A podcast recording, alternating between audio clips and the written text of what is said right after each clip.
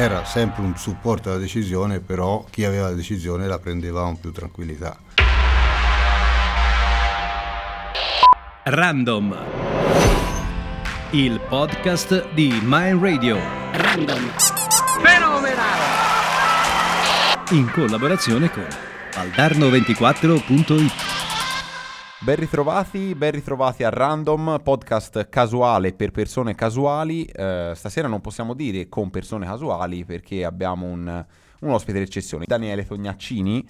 Ciao, buonasera a tutti. Ciao Daniele, intanto grazie per essere qui. Daniele, insomma, la sua carriera professionale parla per lui, però lo presentiamo brevemente. È nato a San Giovanni, quindi Val- Valdarnese Doc. La carriera anche da allenatore o preparatore è partita da Cavriglia perché avevo una palestra donata dal comune per poche ore dove i primi disgraziati venivano a farsi allenare. Partendo da Cavriglia però è arrivato molto più in alto, partì professionalmente nel mondo del calcio da, da Udine nel 1997, possiamo dire almeno in Serie A, no? Sì, sì, sì, prima avevo fatto esperienze in serie minori, poi dopo ho avuto la fortuna di arrivare in Serie A per puro caso, devo dire, poi dopo ho cercato di, di, mantenermi subito dopo quell'anno lì, che fu un anno storico per l'Udinese perché arrivavamo già terzi in campionato, miglior risultato di sempre. L'allenatore che all'epoca era Alberto Zaccheroni, dato al Milan, mi ha chiesto di seguirlo e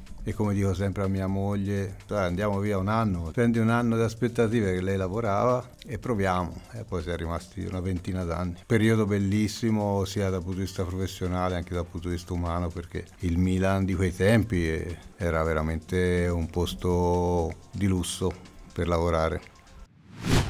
Andando al Milan sei arrivato appunto con, con, Alberto Zaccheroni e fu attuata una rivoluzione anche grazie a te, no? Che è quella di, di, Milan Lab, che è un... Sì, in realtà noi siamo arrivati nel 98 e il Milan aveva avuto due anni un po' brutti perché sia il 96, 97, 97, 98 aveva fatto undicesimo e decimo posto, un Milan che era abituato a, a stravincere in Italia, in Europa e poi quell'anno lì finì invece la vittoria allo scudetto subito, quindi si ribaltò un po' tutta la situazione, una squadra che arriva a decimo, undicesimo, poi vince lo scudetto non è che sia una cosa tanto comune. Quegli anni lì eh, ci fu proprio un periodo di riflessione da parte della società che cercò di capire il perché si era vinto tanto, poi si era perso e poi si era rivinto e sulla base di questo mi dette un compito di poter utilizzare la tecnologia per capire qualcosa di più e da lì è nato il progetto Milan Lab che è andato poi in uh, gestione della salute dei calciatori dal 2002.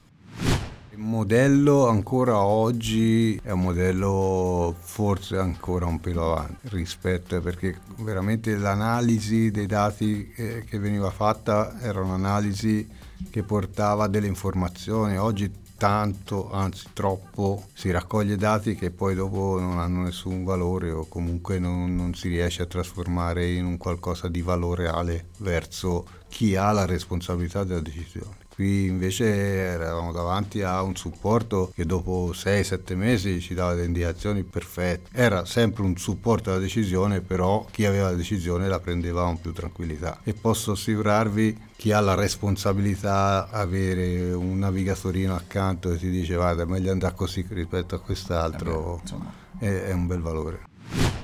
Miralab è sempre stato un elemento che aveva come compito di essere da consulente, mai da esecutivo. Quindi l'esecutore era il preparatore, era l'allenatore, era il medico, era il fisioterapista, però a fianco c'era un percorso che veniva costruito nel tempo sulla persona che ti diceva attenzione perché questa è nella stessa situazione in cui si è fatto male. Eh. Questa era un'informazione importante, poi l'allenatore decideva comunque farlo giocare, si faceva Rischio, male, allora, certo. poi, allora, poi, prendeva ancora più forza. Eh, no? Effettivamente tornavano poi i dati raccolti eh, da voi, sì, c'era... Ma Carlo Ancelotti che era in quel periodo allenatore ha scritto anche in uno dei suoi libri e lui ha imparato ad allenare attraverso la metodologia di Miralà perché comunque sia, eh, aveva all'interno un, uh, un, modello virtuoso che si basava sul fatto che avevamo una, una quantità importante di dati che venivano rifr- raffrontati con delle situazioni similari e quindi le persone poi dopo ci si ritrovavano, quindi per decidere che tipo di allenamento fare, se far riposare una persona, se non farla riposare. Questa era proprio una mappatura veramente molto importante, era faticosissimo, pensate, noi avevamo all'interno del database circa 2 milioni di test derivati, tutti fatti